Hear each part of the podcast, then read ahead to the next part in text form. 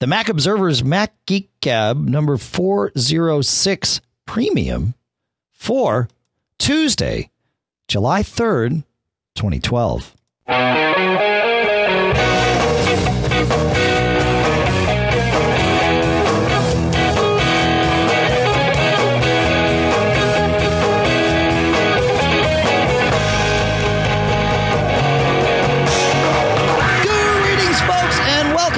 Mac Observer's Mac Geek Gab, the show where you send in your questions, you send in your tips, we provide some answers, we provide some tips of our own, and really the goal is together to have some fun and to learn several new things about the Mac each time. I'm here in Durham, New Hampshire on a Tuesday afternoon. I'm Dave Hamilton. And I'm here in Fairfield, Connecticut. Uh, John F. Braun. Is it also Tuesday afternoon for you, John? Uh, last I checked, yes. All right, good. The- although on occasion time has uh, ceased to have meaning. Well, that's, that's going to change very true. soon, and maybe that's a good lead-in into uh, something I think we may want to talk about. Yeah, we'll talk about we we there we uh those of you that are listening here likely got an email from us earlier today. We're going to talk about that uh, a little bit later in the show. Let's let's get into the flow of things a little bit here, John, and uh, and see Get what, down to it. yeah, see what we got. So let's go to uh, let's go to Dean, and Dean writes. I'm just wondering if you know of a good app that I can point at a folder to share my photos to my iPad. I like the idea of being able to stream it to the Apple TV as well, if at all possible. But it's not really for me as it is as much as it is for my family, as I've taken taken on the massive undertaking of scanning every photo we and my grandparents on both sides have taken.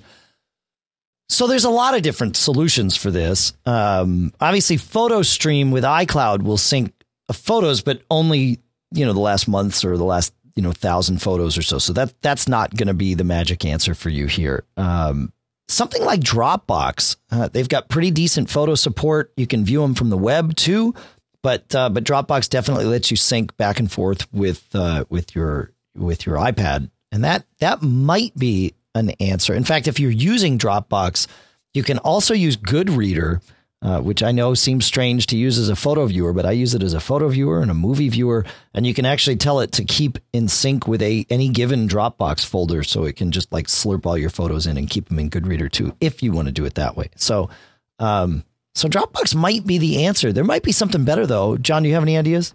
Yes, I do. All right. And immediately to a, a teeny. uh, Where are you going, man? I'm I'm sipping tea. I'm here. Oh. You keep talking. It's good. I won't leave you hanging. So the other thing to mention, but we may take a slight detour into problem solving. Oh, all right. Now this is starting to bug me. All right. Uh, SugarSync. Now here's the cool part. So I'm logged into my SugarSync account. Then I'm going to tell you why I'm going to start shaking my fist here. okay. So SugarSync, um, I have it running on multiple machines, or used to, Yeah. and that has when you log in via the web a photos category. Now here's the thing, it, you know, like a lot of other things, SugarSync does it a little differently, and I, I uh, although Dropbox is my first love, I got to say between the two of them, I do like SugarSync better. It just I- has yeah. more features. Way more flexible. Yeah. There's I, I nothing always, wrong with Dropbox. It, it does what it does, and it does it very well. But SugarSync adds those little things, or, and, and this is one of them. So they, they have a, a section in the web interface called Files. Well, they also have one called Photos. And what I noticed about this, so at first it kind of threw me because I look and it lists all these albums, and I'm like, uh, where did it get all of these? Oh where it got all of them. So as far as I can tell, what they do is if they see in the content that you've synchronized uh, a folder full of things that are images, it'll create an album. Cool. Isn't that kind of interesting? That's cool. And most of them, so I think I back up, uh, uh, so SugarSync, I back up my TMO content or my pictures folder. No, I think it's my TMO content. And usually I, so, so for example, I saw a folder called, um, you know, something, something gadget, where, which was an article that happened to have a couple of uh, screenshots in it, which, I, you know, typically do for, for my articles. Sure. So, um, so it actually looks like it's kind of smart, and then also it lets you publish them to Facebook. So, uh, so it looks like uh, it, it's certainly something to explore. Um, and also, it has a link here, for example, contacts albums. So people that are listed as contacts in SugarSync, you can look at their albums too. That's Ah, that's cool. And then the final category here is mobile photos. So I think if you have you know a camera equipped device uh, and you have the SugarSync app, then then you know I, I, would assume it lets you upload your photos to, to that section as well. Sure. So looks like there's there's plenty of flexibility within. Um, within the SugarSync uh, photo section, I, I would encourage I, you to explore that. You know, the only downside, like any of these, is that you're going to need a uh, uh, connection, a wireless connection to do this, right? Right, right. Yeah. Well, I mean, if you're if you're wired, of course, you can just sync right from iPhoto uh, to your you know to your iPad, and so that you know that that's obviously a solution there too.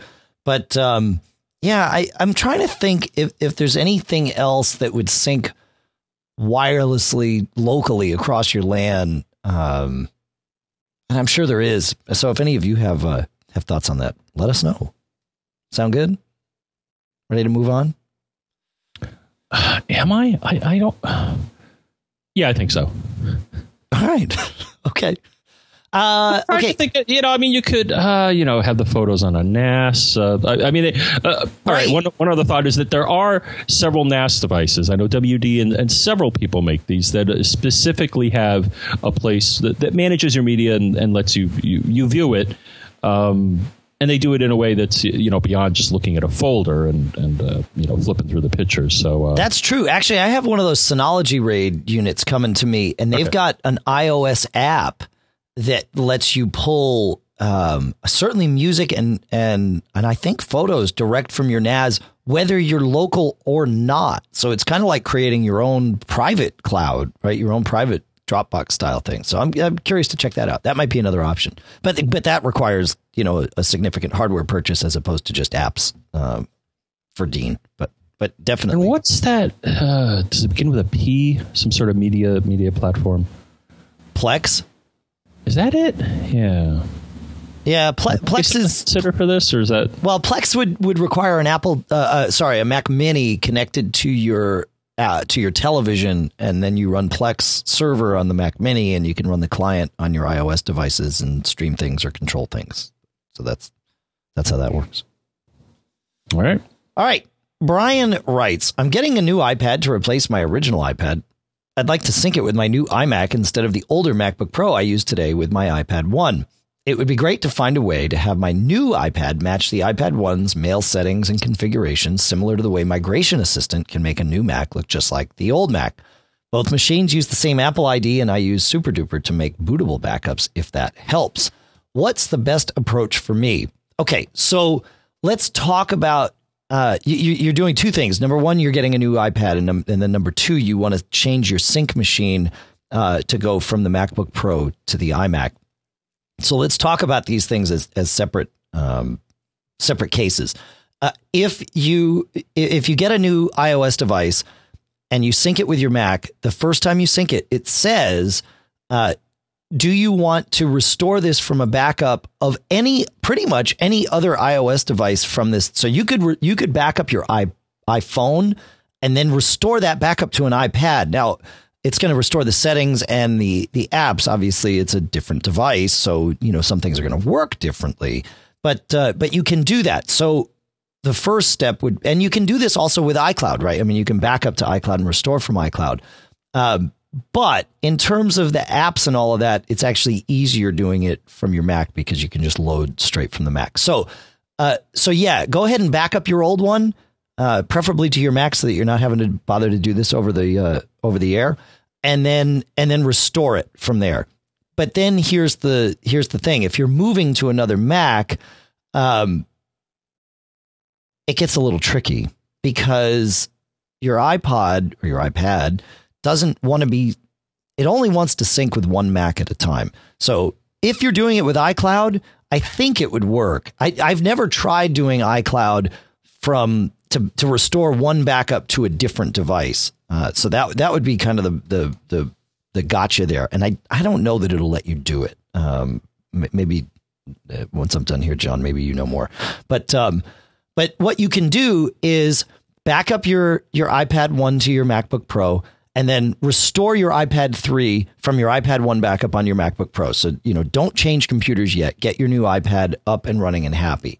And then sync your iPad 3 with your MacBook Pro post backup. uh, ensuring it's totally finished with the restore and setup process. From there, copy your home slash music slash iTunes folder from your MacBook Pro to your iMac, presuming that you're okay replacing that folder on your iMac. And if you are, that will work because then it will it will see when you the the, the iTunes folder is where the data for which devices sync with this computer are stored. And and that part will work. If you migrate your entire itunes folder from one machine to another uh, the syncing and all of that will still be happy. So that's that's the uh, that's the i think that's what i've got. John you got anything? You got it. All right Well, uh, well, here's the other thought. Uh, reading through this, yeah, I think I grok what's happening here. Right, so we have two computers, two iPads, right, and they're they're married in a certain way right now, or not, right. Um, I guess the only thing that occurred to me is that it may be possible to take the the new machine. Um, one thing now, assuming that um, Brian has iCloud, uh, another option would be to pull an iCloud backup. Well, yeah, but that's what I was saying. Uh, I I don't. Yeah. I don't think you can restore an iCloud backup from from a different device. Right. So if. I hmm. if I back up my iPad one to i or you know Brian backs up his iPad one to i to iCloud, I don't think he can restore that back up to his iPad three. Maybe he can. I haven't I tried I think that. you can. Okay. Let me. Let, okay. I won't read the whole thing to you, but I found an article shockingly titled "iCloud Backup and Restore Overview." All right. Okay. Yeah. and here we go. How a content is restored to a new device. So I think this would work. So I'll, I'll go on until until it's obvious. Okay. When you go through Setup Assistant on a new iOS 5 device, choose Restore from iCloud Backup and enter your iCloud account password. You will see the three most recent backups for each of the devices on which you enable backup. Choose right. which backup to restore from. So that sounds like what we want. Yep. And, and what it also says here, and I think this this data is included in this, and it says after your device restarts, your settings and accounts are restored, and backup starts downloading your purchased movies, music, TV shows, apps, books, camera roll, and other content. Right. But so it sounds like the keyword being purchased, right? So it, well, it, well, the, the thing that caught me was settings and accounts because it sounds like sure. certain mail settings is important in this. Uh, in his question, that's right. Right. Yeah, it was a duh, it was in the okay, it was yeah. in the question. Yeah, yeah. yeah. So I, I didn't know the answer to this. I don't know if I've done. I, I, think I've done one iCloud restore, but it was to a device that, yeah, I was rebooting or, or it, it, was when I first started using device. Yeah, it was the same device, so yeah, it's no brainer. But uh, no, uh, again, it sounds like yeah, you get yeah. a list of all your devices that you've backed up to, so you could do the hokey pokey here. You can okay. pull from in in theory. Yeah, yeah, it sounds like it. I still I wonder what would happen if when he goes to sync that with his iMac, it may say, "Hey, wait, wait, wait a minute," uh, you know, based on the backup that I was restored from, I've been syncing to this. computer." I don't know. We'll have to see. It's it, it's a new it's a new world now. All right. Uh, let's see. We got a big long question here from Chuck about. Oh, let's see iTunes match. Okay. Chuck writes, I'm going to jump around in his question here, trying to, to get the, the gist of it out for you all. Chuck says, uh, finally, I've begun working with iTunes Match. Most days, I have to take my MacBook Pro back and forth between the home, my house, and the office, which means that upon starting iTunes Match, it devotes 50 to 60 minutes first to gathering info every time. Can I do anything to constrain it to process only certain tracks? Specifically, right now, I'd like to have it work with the 4,100 tracks remaining from my original 21,000, and after that, only to 30 or 40 tracks from a few LPs I digitize each night and add to iTunes. It seems that this is a repeating process and it's a ridiculous waste of not only my time, but Apple's server resources. Searches have turned up no results thus far. I've submitted this as a feedback feature request in Apple's discussions page. Okay. So um, I've gone through the iTunes Match thing, and I started using it when it was in beta, and then uh, and then I'm now using it in uh, you know in production. And it was quirky in beta, but I but I have to say it's been very very reliable for me in production. However, that first match when you sign up, so iTunes Match for those of you that don't know, and I think you probably all do, but it allows you to uh, store all of your songs in the cloud so that you can then access them from your uh, iOS devices and other Macs that are attached to that account whenever you want. But it's smart uh, it doesn't just upload everything you have. It it goes through everything you have, and if what you have matches something Apple already has in the store, then it doesn't bother uploading. It just says, "Yeah, you have access to this file," which is cool. It's great. Um, but that first process does take a long time, especially if you've got you know tens of thousands of songs in your library. And I think Chuck's problem is that he's not letting it finish that first process. Now, of course, you know, his the demands on his computing resources are such that he's got to fold up his computer and take it back and forth between home and work. And so it's it it has never had time to go through that initial scan. There's no magic answer here other than find the time and and perhaps that's over a weekend, you know, when you get home on Friday afternoon, open it up, start the process and leave it until, you know, Monday morning and hopefully by then it has finished with the initial scan and upload. Uh, that's really going to be the only way that you're going to you're going to get this done. It needs to get that full process done. Once it does, it's really really smooth and you hardly notice it. I pull stuff in new stuff into iTunes all the time, and before I can even think about it, I realize, oh wow, it's already been uploaded or matched one way or the other to the uh, to the cloud, and everything is happy. So, um, yeah, but you got to let it do that that first thing. So that's um, what what I will say is, you know, I I did the iTunes match thing, and then I hadn't bothered to go through uh, most of my tracks of songs that I had matched. Were I had lower quality versions of when we ripped all our CDs. Uh, we were doing them, started doing them at 128k MP3s, and then we did them at 160k and, and even 192k at some point. But um, all the songs in in uh, that are matched, you can get 256k copies. And I'll put a, link in the show notes. Uh, Jason Snell over at Macworld did a great article showing how the um, how, you can build custom uh, uh, smart playlists to show you what files have been matched that you still have copies of, and you just set the criteria the right way, and and then you can delete those files from your library, which is a scary thing because you're deleting, you know, potentially, you know, I, I think I deleted nine thousand or twelve thousand files or something. So make a backup first, obviously, but you delete those files and then you tell it re-download all of these. And uh, and I did that, and the first time through, I think you know, like I said, I had like twelve thousand files to download, and it um, three hundred of them wouldn't come in. And the, the part that stinks is you got to hit OK on each of those 300 because it stops the download. But uh, but then once I did that, then it then I told it to re-download again, and it got down to like 30 that wouldn't download. And those stayed like that for about a week and a half, and then suddenly all those 30 came down. So Apple's constantly kind of fixing stuff on their servers, but uh, but it worked really really well. So highly recommend it. Do you uh, do you No. uh, do you do you know you do, you don't do any uh, no Preemptive shush. no iTunes match for you, huh?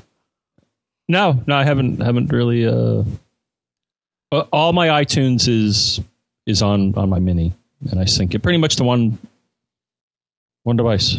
Okay. Well, maybe uh, you know you. Uh, it, it, perhaps this is a good time to talk about this. You you are you you are now joining rejoining the ranks of the uh, daytime employed and, and specifically of the commuting ranks.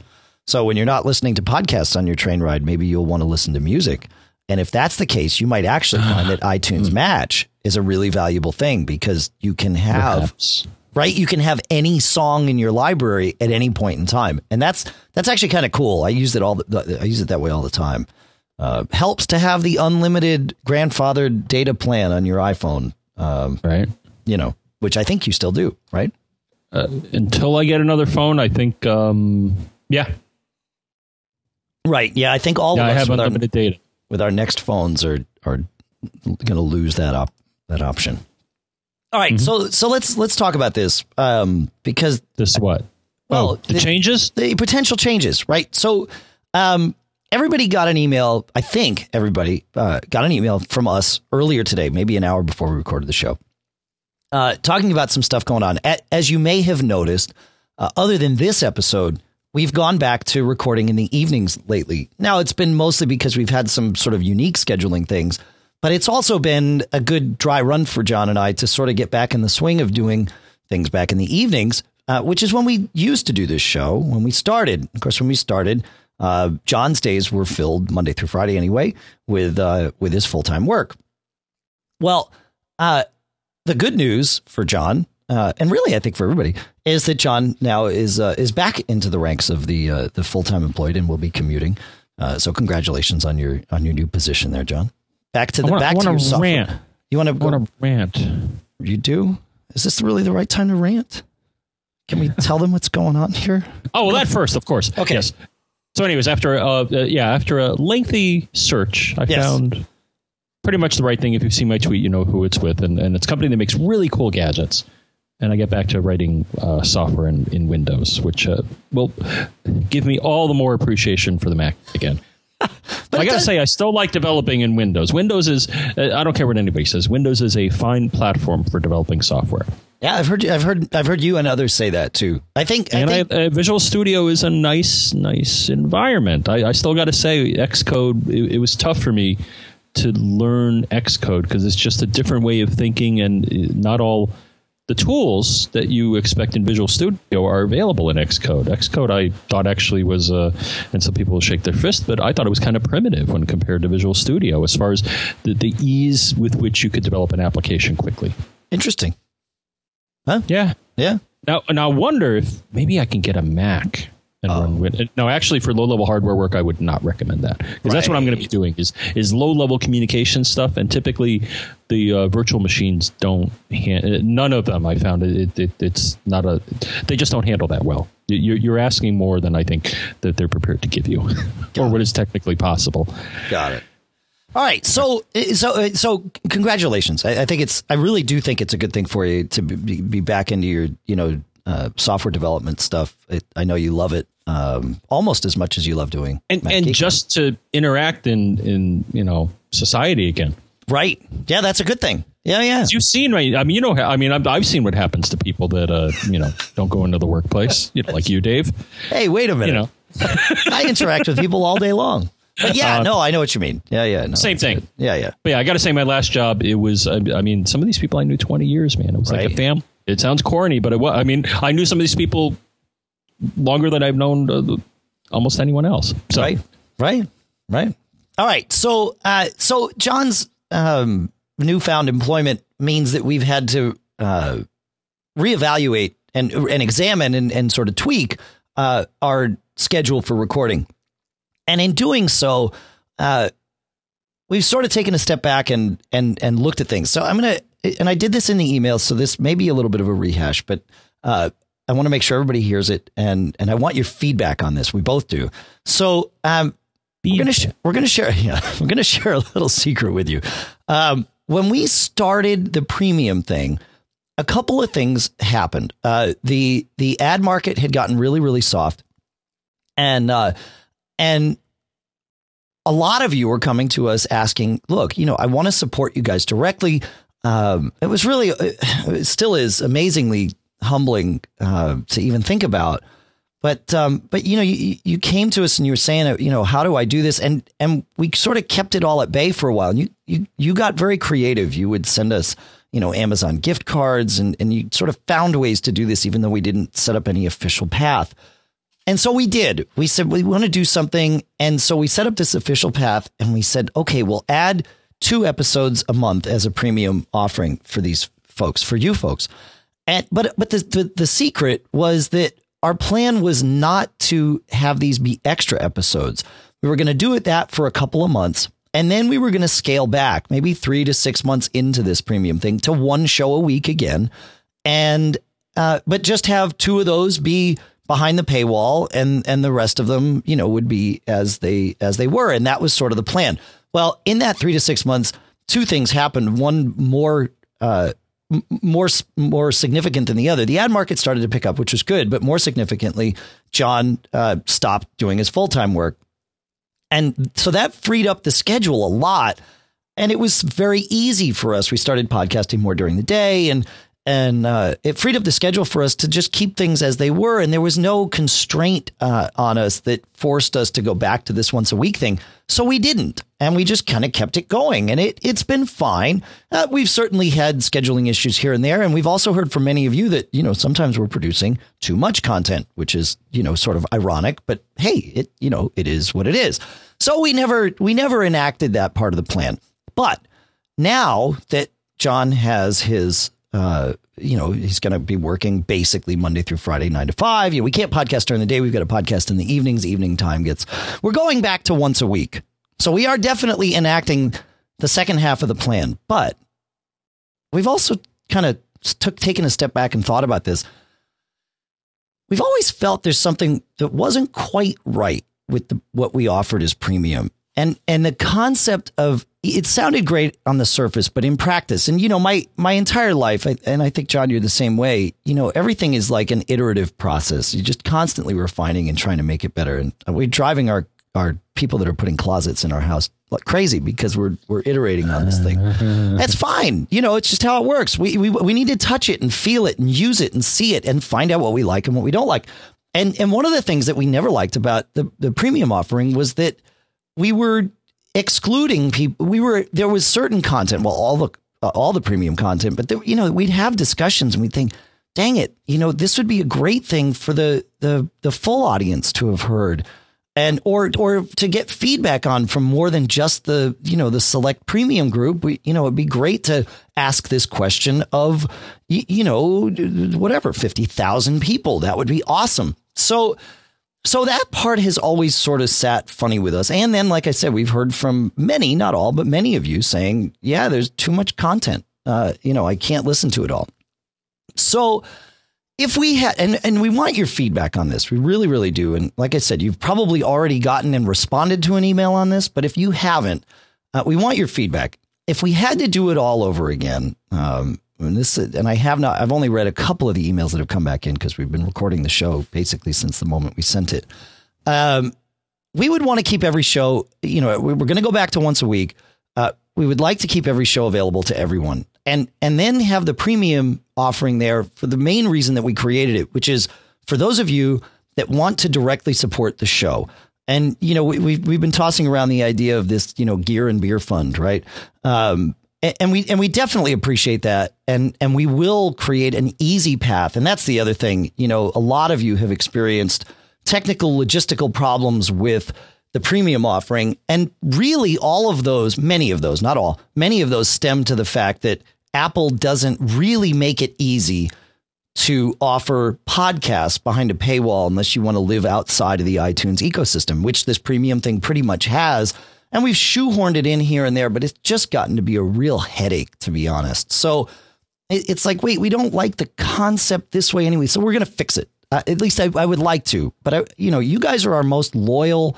And I say you guys in the in the very New England northeastern way. It's not a, uh, a gender specific remark. It's like y'all in Texas. But you you you are you are all our are you're, you're our most loyal listeners. So we really, really value what you have to say here and, and let us know. Email us to our normal, you know, premium at macgeekgab.com address. But, um, you know, so we're, we're thinking about this and, and, but we do want to do something for those people that, those of you that, that continue to contribute. So we're talking about, you know, something where, you know, if you contribute more than a, a, a certain amount, eh, you know, each year or, or something like that, you know, we'll, we'll have, maybe a, a, special t-shirt or mug or stickers or something, you know, for those of you and, and one listener actually earlier today suggested, uh, you know, the order of the motherboard club or something like that. But anyway, um, we want your opinion. So number one, and these are the questions we asked in the email, but, but again, I want to make sure everybody hears them. Number one, as we move back to one show per week, would you, do you care if the content is behind a paywall or not. You're still going to get everything as you do now. The question is, do you care if you're if you're a supporter, do you care to exclude people who aren't supporters yet, right? Or or doesn't it matter to you? Uh, and then number two, uh, if we you know if we do kind of migrate premium into this gear and beer fund program, a would you would you plan to continue to support us with with uh, with you know contributions, and B, uh, or or would you be upset and would you want a refund of of you know uh, the, what whatever's remaining on your premium subscription? Let us know. We really you know we really want to know what your thoughts are on this. I think many of you, I think more than half of you, I think have already emailed us back. So perhaps I'm rambling on too long here anyway. But uh, but you know we really do appreciate the support. And it's been it's awesome, and we're going to keep doing it. So we just want to make sure we serve you our most loyal listeners as well as we can. So that's that's what I got to say on that, John. Did I get it? all? Awesome. Okay. I think so. And you know what made me happy also?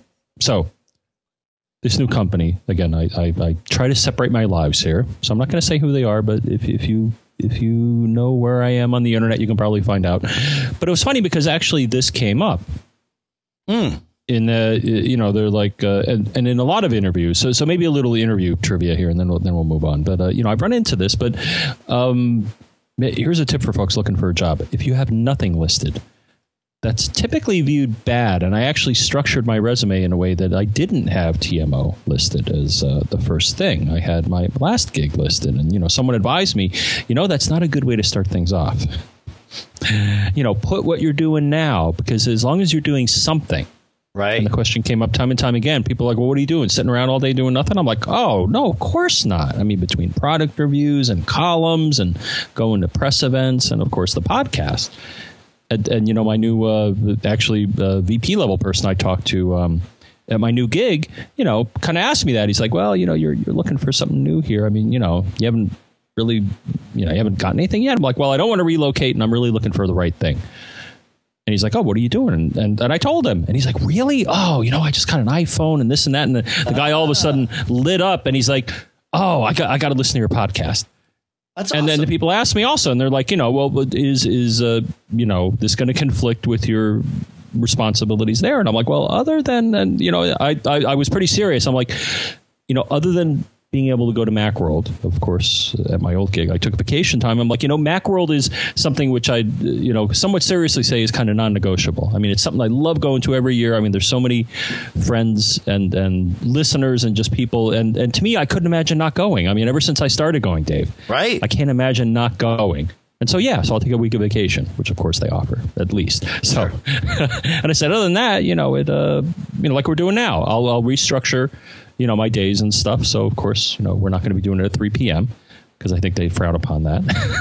right. Unless they want to see, hey, you know, Yeah. Hey. maybe they want to see, uh, I- you know, how to make the sausage. I have to Uh, be honest. From, the the the evenings occasionally, you know, because I, I wind up doing band practices and gigs and and um you know stuff with the kids and all that stuff. So evenings are precious time to me. But what I have Yeah. learned over the last three years of doing uh, the the shows in the day is that the days are also precious time to me. And and like a day like today where uh, you know, we podcast so so you know, it's a two hour window to podcast here. And then it's also, you know, probably an hour, hour and a half earlier in the day to prep the show and go through all the questions and, and come up with the agenda and all of that stuff. It really chews up a, a good chunk of my day. And I have to be honest, I've I've enjoyed going back to evenings, you know, the last two times that we've done it. It's it's been very freeing and it, it allows me to get a whole lot more done during the day. Um, so so I'm I'm looking forward to the evenings. I, I think we'll be fine. I think I think we're gonna go back to Sundays as a rule, maybe. I mean, we sort of found that that I don't know. It'll be Sundays or Mondays. We'll figure it out. All right. So send us your thoughts. Premium at macgeekgab.com. did you say premium at macgeekgab.com, Dave? I did, and perhaps for one of the you know one of the last last times, if we if we make this change, um, it would be premium at macgeekgab.com. Just want to make sure I heard you. I know, I know. premium at macgeekgab.com. okay, who's who's next? Right. And again, thank you so much. I, I find it. Uh, I don't. Uh, you say more more often than I do, Dave. But it is so humbling to have a core, core group of people. Wow, almost messed that up. But a core group of people that really enjoy what we do, and we enjoy. Uh, you know, it's a two way street here. I mean, if it wasn't for people listening, Dave and I would be talking to each other, and and uh, yeah, that that wouldn't be too much fun. Well, it would be fun. It just would be, you know, we wouldn't, wouldn't necessarily schedule it fun. like this. It'd be different. That's right. yeah. All right, man. Well, that's what you and I did, anyways. It- uh, it- uh, Yeah. it- you know, that's where this all came from. That's right. when you and I were talking about the podcast, I think it was literally one of us saying to the other because we talked regularly on Mm-hmm. the phone. It was like, "Hey, did you hear about this podcasting thing? Yeah, you know, we talk about the Mac anyways. Why don't we, Yeah. you know, just record it and see what people think?" And Well, that was that was it. literally, that was truthfully how this started. We're like, "Psh, you know, what's the worst that could happen? Right. Right. People yeah. won't listen. Right. Or, Exactly. you know, or we'll get bored. And uh, fortunately, we, we came across uh, very quickly the right formula. Yep. So, Yep. No, so I got to thank everyone as, as, as well. Cool. All right. Roger writes I have two questions. One is more or less for informational purposes, the other for practical need. Number one, on the practical side, my employer uses the Exchange protocol or an Exchange server for email and calendaring. Rather than my wife and I manually going over my schedule so she can have a copy of my, of my schedule, we used to just set her iPhone up to add that calendar only portion of my account, which then showed up on her iPhone calendar. Recently, my company decided to upgrade security to require iPhone and iPad users to use a more secure password combination of at least eight characters, numbers, and symbols. I hate it, but I have to do it. She'd prefer not to. Is there any way to easily export my work exchange calendar into a Google Calendar, which she could then import into her iPhone? Or perhaps you have a better solution. All right, let's go through this one and then we'll do his second question. Well, second. Um, so I, my thought on this, John, is you know I start thinking, okay, how can I publish to Google? I know BusyCal publishes to Google. I also know that BusyCal does not support Exchange, so you can't subscribe to Exchange. So you know, okay, foiled there. But um, you can subscribe to Exchange calendars in iCal, and anything that uh, is subscribed that way, BusyCal would then see as a read only calendar. And I'm not sure how this is going to work because I don't have an exchange calendar to subscribe to, but you might be able to then take BusyCal and publish it out to, to Google Calendar from there. So you need to have, leave a Mac running that had both iCal and BusyCal simultaneously running on it as this kind of uh, intermediary, if you will. But but I think that could work. It's convoluted, but you know, you're you're look that's what we do, right? We we find the path. And to me, that's that's the only path I can think of. Um, but John, maybe you've got a better path. Maybe. I don't know if I have a better path, but I actually have a question now that I'm reading over this and now that I'm Okay. I, I, I guess what concerns me is not so much the technology here, but what you know, I'm going to be jumping back into the whole corporate IT thing mm-hmm. here, and and I, I guess I'm a bit concerned that this is happening at all. Uh, I don't know. Maybe I, maybe I uh, just. Do you see what I'm trying to say here? No. I, I, mean, I really don't. I'm not being, uh, not being right, cheeky. Granting yeah. access to your employer's computer system on someone who's not an employee I'm, I'm trying to wrestle with that aspect of this. Oh, well, yeah, he's got to clear that with his right. That's right. Yeah. Yeah. But, you know, but be, we're, we're not worried about the legalities of this. We're talking about a technical solution. Yeah. Yeah. I, don't, I mean, it's, it's, it's not up to us to judge. It's up to us to solve, right? He can, he can judge. That's his, that's his thing. We're not, we're not here to be the, the thought police. And in which case, it's, uh, I mean, even iCal, you can take individual calendars that you subscribe to, which could be Exchange calendars. Okay. Right? Or pretty much any calendar, and you can take them and export them and then re-import them in another form. Though, though that's kind of caveman. So. Well, that's why I was thinking. You know, BusyCal can can publish to. Mm. You got a lot of noise in your background there. Uh, it went away. Good. Uh, BusyCal can publish to Google Calendar, right? So that's what I was thinking. Is is you know we, we got this the, the two and the two do do meet. You know, so perhaps that's the way to do it. All right. Um, question number two. Ready to move on? Yes. Okay. He says the second question has bugged me since I took my MacBook to my local Apple store for hard drive problems several months ago. The Apple Genius told me and showed me that you cannot run Apple's disk utility on an un, on an encrypted drive to repair disk permissions. However, I noticed that when I run SuperDuper, I see that the program says it's repairing disk permissions before it begins its backup. Since I get no error message from SuperDuper, Am I correct in assuming that disk permissions are in fact being repaired and that SuperDuper has cracked the code of doing something to an encrypted disk that Apple's own disk utility cannot do? I seem to be getting a full backup, so it's not causing me any problems, but is but it's the kind of thing that us nerds want to know. Well, darn right it is. As soon as I read his question this morning, show prep took me a little longer because I ran straight to the house, grabbed my MacBook Air, which I run with an encrypted drive using, you know, File Vault 2 and I launched Disk Utility and I ran it and I repaired permissions. And that's how it went. There was no problem. There was no fanfare. And uh, sure enough, at the bottom, I looked and, you know, it said Mac OS 10 extend, uh, Mac OS 10, whatever format. And then it said extended, comma, encrypted. So I see, I don't see why the genius would have told you this. Now, if the disk isn't mounted, then it's not unencrypted or it's not you know it's not unlocked. So then you can't repair permissions. But uh, you know permissions repair is just it. Disk utility at that point doesn't know or oh, it knows. It doesn't care what the you know what the how the it doesn't care what it what kind of drive it is. It could be a USB drive. It could be anything. It doesn't matter. It's just looking at the files and setting Unix permissions. This is not you know a big deal. So uh so yeah yeah you can totally repair permissions with disk utility on a on an encrypted drive. It's no problem at all. I did it. Yeah. Yeah um and I think yeah, as, as, we mentioned, but we'll you know there's so disk utility does system level permissions. Then of course, I think running the uh, well it depends, but we'll link to an article that does this. There's also the uh, the user level permissions, you know, which you.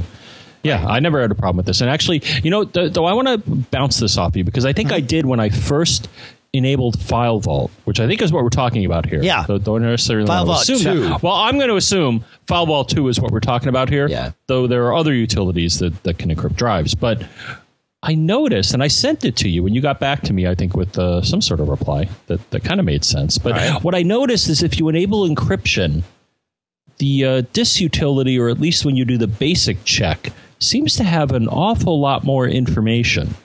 So you're talking about a verified disk as opposed to a repair right. permissions, right? Yeah, and so- I did this. So it said verify and repairing. It said checking prerequisites, checking the partition, checking free. And I'm like, I don't remember all this stuff coming out of this utility recently. Right. All of a sudden, it's giving all these new checkpoints. It it talked about. Um, you know, volume has double redundancy, scanning metadata. I mean, it, it just had way more information. Either disk utility changed um, or something else changed? No, this is definitely a, a result of a file vault drive, and um, and and so yeah, um, disk utility or or the Mac when it encrypts the drive, it um, it actually creates a second layer of a partition there, and it and it puts the encrypted drive inside a container on that partition. Again, once it's all booted up, most of your operating system has no idea that this is going on. Everything just runs normally, and, and it's all handled at a very very low level. But uh, but yeah, you, the, if you take a look at the partition map of the drive, and you have to do it with like diskutil from the from the command line. It, diskutility is not going to show you this because it's meant to you know make it all pretty and, and easy to tell. But uh, but yeah, if you if you look at the command line, I think it's like diskutil um, what is it? Uh, I got to look at the thing. Is it list file systems? No, no, no. I think it's just diskutil list. So if you just go diskutil space list on a drive that has a, uh, a, a, an encrypted partition on it, it it'll be a radically different thing than you have on a on a normal drive and and and it and it and the good thing is that disk utility does know about this. And when you do a check on a drive it makes sure that all of that stuff is in the right spots and working properly because if any of it gets screwed up you're toast. So good stuff all right. And I think it has to do with something because it mentions it in the list here, something called core storage. Core that's right? what it that's what it is. Yeah, core storage is the whole framework that has the containers and all of this other stuff. And you can actually manage all of that, including encrypting disks and managing keys and all of that from the command line, which is really helpful in the enterprise when you need to do this, uh, you know, en masse on on hundreds of machines at a time. So you can actually have machines that are all encrypted with the same key if if you want to do it that way, you know. So, which is good. Moving on. Always. All right. I got to get back to my I hope my notes here. Yeah, no, we're going to go to uh, Chris. You want to read Chris's question, John? Oh, you caught me. All right, I, will read it. I oh, got no, it. no, I, I, okay. no, no. All right. No, where is it? Here we go. Ah, here's Chris. Okay. Uh, all right, hey guys. Uh, right, Second paragraph. Uh, okay, on to my issue. I purchased the latest and now appears the last 17 inch MacBook Pro with 8 gigs of RAM in February with two 27 inch Thunderbolt displays. My thoughts were to daisy chain the Thunderbolt display to the 17 inch MacBook Pro. After booting up each morning, it runs quietly for a short time, one to two hours, and then the fans amp up, which I think means they yeah he can hear them where it becomes annoying listening to the fan after a couple of weeks and whoa uh, after a couple of weeks and speaking with an apple staff and geniuses they suggested increasing the ram Oh, that sounds bogus right there. I didn't. I, didn't I agree. that would not. I, I didn't think that would solve the problem, but I signed up onto that idea. On the chance that the idea w- wouldn't solve the problem, I purchased the Mac Mini, thinking I connect only one 27 inch display to each 17 inch MacBook Pro and the Mac Mini. Okay. Uh, purchased 60 gig RAM, installed it, and then moved the 8 gig from the MacBook Pro to the MacBook Mini. Oh, cool. Oh, took the same chips. Neat. Now, each is running separately with Thunderbolt. Increasing the RAM to 16 gigs on the MacBook Pro did not solve the problem. No, I didn't think so. Uh, in fact, running only one Thunderbolt display, I still have excessive fan noise. Now, page two. Another meeting with the genius did not uh, yield any positive results. Here's where you come in. Oh, me? For you? Uh, both of us, I think. That's right. I don't believe it. I think there's an issue with the MacBook. To test it, I unhooked the display and daisy chain both to the Mac Mini, and basically says he hasn't heard the, the same thing, or at least hasn't heard the fan. I, I assume is what he's saying. And running both VMware Fusion and Mac OS with multiple Safari and Chrome windows open, as well as other programs. Um,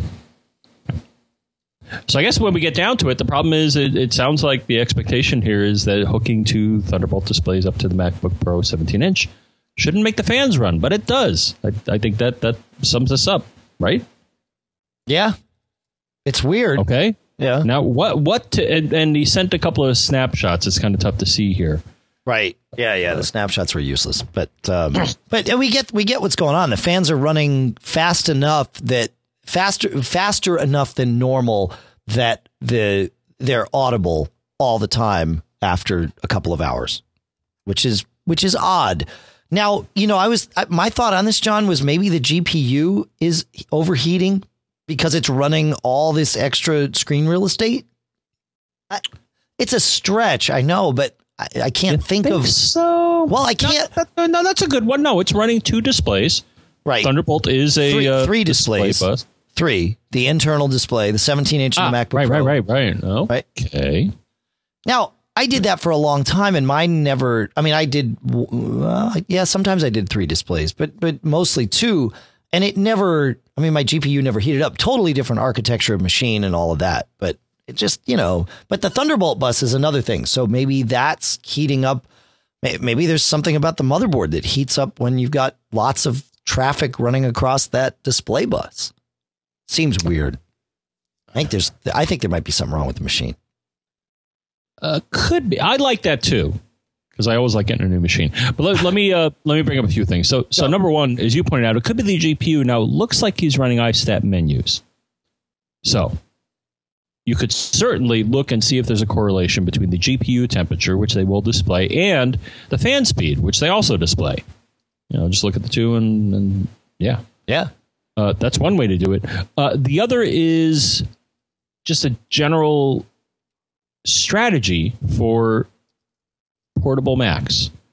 A lot of them will dissipate heat in areas like, for example, my MacBook Pro, uh, uh, 15 inch, early 2008. Part of it, it dissipates heat on the bar that is above the keyboard near the hinge for the screen. Because that's normally something you won't touch. But if you're an idiot like me and you do touch it, uh, if your machine's been running for a while, you may actually uh, uh, uh pull your hand away because it gets real hot because that's where a little heat pipe coming off the processor is running. Right. And and you know, I got to say, very good design. They're like, you know, what idiot's going to touch this thing? Well, you know, John, but other than John Braun, um, not many other people. Uh, but, but but in general, the the case may be trying to dissipate heat and depending on where you put your machine. So, so, so what I'm suggesting is you may want to think about where you're putting your machine. Are you putting it on a blanket or on a, a placemat or on something that could be an insulator and prevent the machine from dissipating the heat? If it can't dissipate the heat through the case, then it may want to run up the fans. So just just a suggestion. You know, think about uh, your mounting strategy. Maybe get a, a, stand for it or something, and that may get rid of the problem. Um, other than that, there is a swell utility, or I'm going to mention something called the SMC, System Management Controller. Is that what it's called? Is yeah. that what it means? Okay. Yeah. So, two things. So, one, the SMC does control the fans, among other things, you may want to reset the SMC just to see if this problem goes away. So seeing as how it happens after a couple hours, I don't know if it will, but You hey, never, you never know though. There, and there is a knowledge base article that we'll link to that teaches you how to reset the. SMC on every Mac. So Now, the other thing that I'm going to suggest, and I think I use this at one point, and other, and I, I have certainly had reports from people that have used this utility, and it can help you manage, I would say, uh, fan behavior. Yeah, And it's called SMC. Huh? Isn't that weird? Fan control. And uh, you can get it from eidac.de, which I guess is Deutschland or Germany. So basically, it's a little uh, little thing that goes up in your menu bar, supports Lion, and uh, so it'll show you, at the very least, it'll show you how fast your fans are spinning. In most machines that I've seen, the fans typically spin at about 2,000 RPMs, which you usually can't hear. But you can crank it up. Uh, but once they get up to you know three, four, five, six thousand, I think is the fastest. Then you'll hear them. yeah. Um, SMC fan control lets you, and, and what I'm suggesting may sound counterintuitive, but but it actually is is quite brilliant, I think, or well, not brilliant, but well, no, you well, first when I mentioned it to you, you were like. Yeah, go huh? ahead, tell oh, 'em, wait, tell 'em, no, that- tell 'em, tell 'em, Well, no. tell. So so what this does is you can create a custom profile. So rather than letting the machine do what it normally does, which is run the fans at 2,000 RPMs when the temperature of uh, on a number of sensors is below a certain point. Maybe you want to up the fan speed just a little bit. Maybe you want to run them at 3,000 instead of 2,000 RPMs. And what I'm suggesting is that if you do that, you may preempt or you may be looking into the future. Uh, Isn't that a cool way to put it? You may be looking into the future and trying to deal with this in that if you run the fans a little faster, they may be able to deal with this temperature increase event in that they will not run any faster. Yeah. Yeah, all it's doing is setting the minimum speed of the fan. So if they do need to Right. go faster, you're not limiting the the speed, so it's not going to hurt itself. But Right, John, I, careful. Yeah, I'm, I'm with you. Is that at first some people were like, "No, don't use this utility because you could destroy your machine." Right. It will not let you get into a situation where you can run the fan slower than the minimum recommended speed. but So- I will so- point something out because SMC fan control, at least for for Chris, is not necessary. And and the reason is that Chris is running Uh-huh. Chris is running iStat menus. oh, oh, of And course. I- iStat menus- offer a similar. It, they do. In fact, they they offer different profiles, and you can even. I don't think it matters. Well, it might matter for Chris's. Um, in in iStat menus, you can have a certain set on when you're on battery power, and a different set when you're when you're charging. So he could go back to normal when he's off of battery, presuming that when he's off of battery, he's also away from the Thunderbolt displays, and then he could have a, a different set. Um, you know, for for that. So yeah, iStat menus does a does a nice job with that. It's good stuff, and you can totally I set them. We forgot they did that. Yeah, yeah. It's one of those. You know, it's one of those things. It's like anything. If you if you don't use it, it's easy to forget that it's there. Yeah, the thing I do like about SMC fan control, it, it, it gives you, if you have room in your menu bar, it'll show you uh, without having to click anything because you know that's that's a very troublesome thing to do. Right. but I think it shows you directly what your fan speed is, so so it may be worth installing just just for for for grokking. Well, I iStat menu shows you your fan speeds too. Well, but then you have to click on a, on a uh, something in the menu bar. No, can't you? If you wanted, Oh, oh, maybe you can. Okay, I, think don't have it- set up that way. yeah, I think you can customize it and put the fan speeds up in the menu bar full time if you want them. Groovy. Yeah, it's All good right. stuff. I think you got to play with it. No, Have I fun. think you're actually right. They're very customizable. Yeah. I, I don't list that because, yeah, to me, at least at this point, I can hear when the fans are. And you know, I got one that I have to replace at one point because you know me, I love uh, running machinery until it dies. And I have one of my fans where when it spins up, I think a bearing is going because I can hear it and it goes like That's I mean, bad. it spins.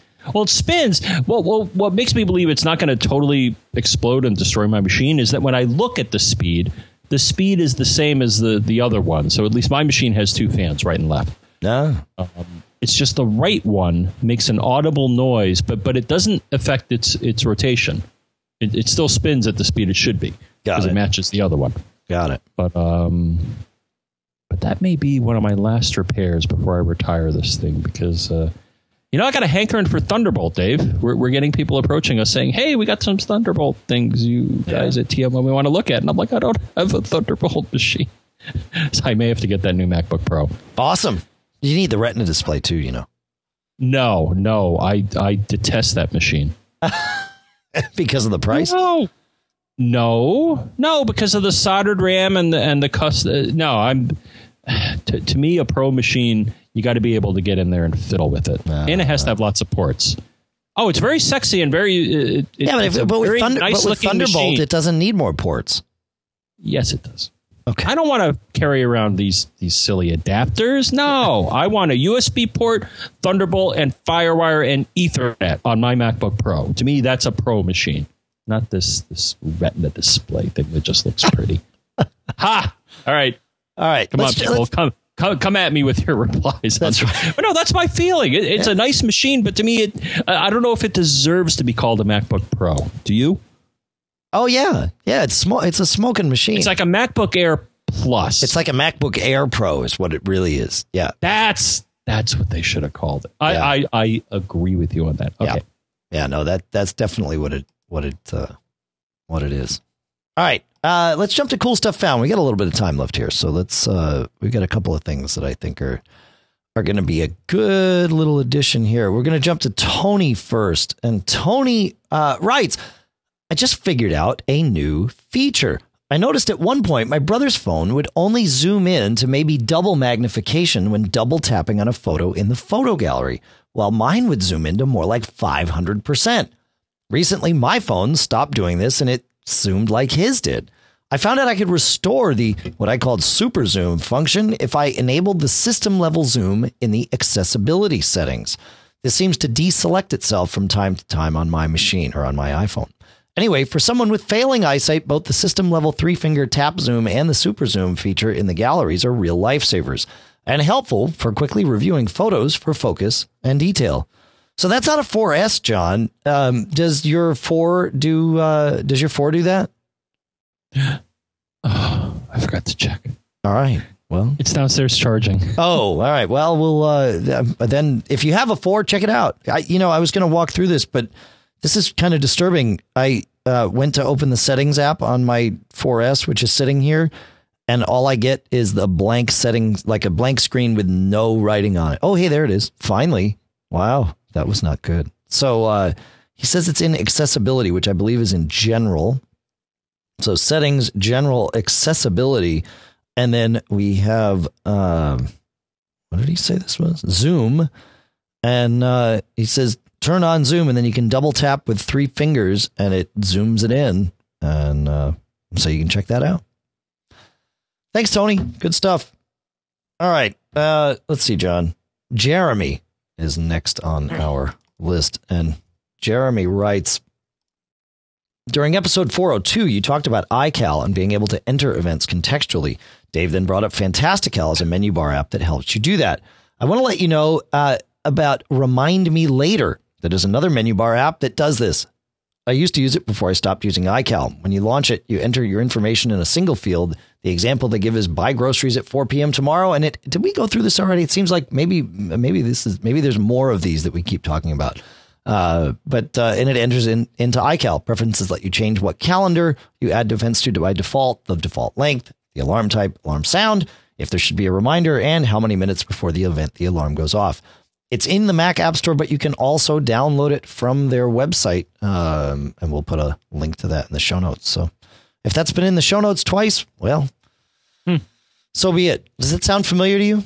I know we prepped it for a previous show, John. Sometimes if I don't cross it off when we're going through these cool stuff finds, cool stuffs found, is that like uh, uncles in law or something like that? I don't know. is there such thing as uncles in law? I guess there would be. Why not? I thought it was uncle in, uncle in laws. Oh, definitely not. No, like mothers in law. Uncles in law. Mothers in law is the right way to say that. It's not Yeah, mother in laws, it's mothers in law. But uh, if if it's plural. But but anyway, uh, that's cool stuff's found right there. Um, all right, we got time. Let's go to Greg. Greg writes, I was looking for an iTunes duplicate eraser and found an app called Song Sergeant. It actually does much more. It will even find orphaned songs, missing songs, and of course, duplicates. It's lightning fast, too. I tried several other popular apps that are similar to this, and this one wins. So, Song Sergeant is from Lairware.com, and it's uh, it's 20 bucks. So, uh, I think they have a a demo, but uh, but it's certainly worth checking out. That's um, especially you know before you move to iTunes Match, something like Song Sergeant could be a really helpful thing to go through and, and kind of clean up all your tags and make sure that as many things as possible get matched. So that's what we got there, John. You got anything more to add before we uh, before we bring in the band on this lovely Tuesday afternoon and before our Fourth of July holiday tomorrow? Oh, Fourth of July, awesome! It is Fourth of July tomorrow, right? Yeah. It, Yeah. Today being July third. Yeah, gonna uh, head down to the beach and uh, watch the uh, the fireworks. Watch the fireworks. Cool. All okay, right. please, if you're gonna play with fireworks, don't blow anything up. Other than the fireworks, Right. I mean, you can blow those up. But please exercise safe fireworks protocol, assuming they're legal in your district, which uh, uh, or state or country, which yeah, well, who knows here. That's Mr. Braun, always making sure we're following the rules. Uh, let's see. You can email us, and, and please do email us your thoughts on what we're talking about doing here. We really want to hear from you if we haven't already. And for those of you, and like I said, I think it's it's like more than a third of you have already emailed us, um, and I have not yet read them uh, because we've been doing the show. But uh, but I will as soon as we finish. So thank you for that. Uh, but send us an email to premium at macgeekgab.com. I'm almost sure you already mentioned that, Dave, that they should write to premium at macgeekgab.com. That's premium at macgeekgab.com. You can also email us to, uh, uh, you can email us at premium.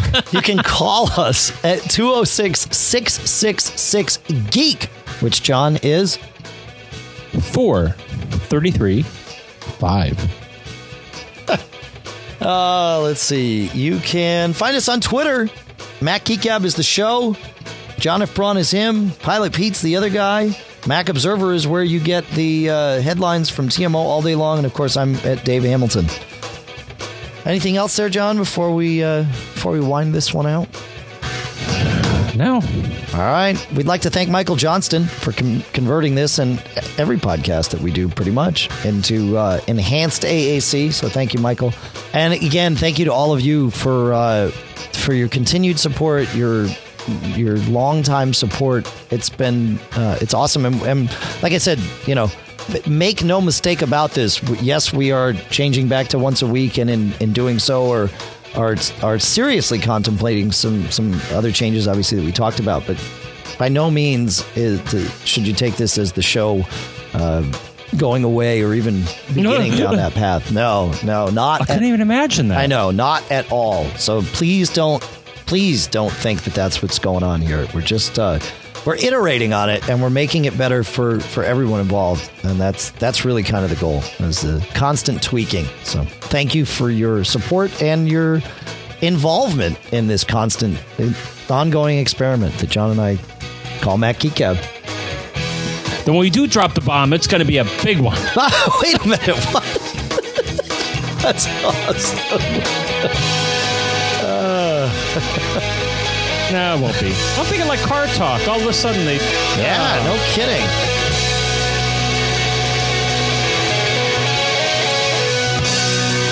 Have fun this weekend. Have fun with your fireworks. Have fun with your friends. And don't get caught.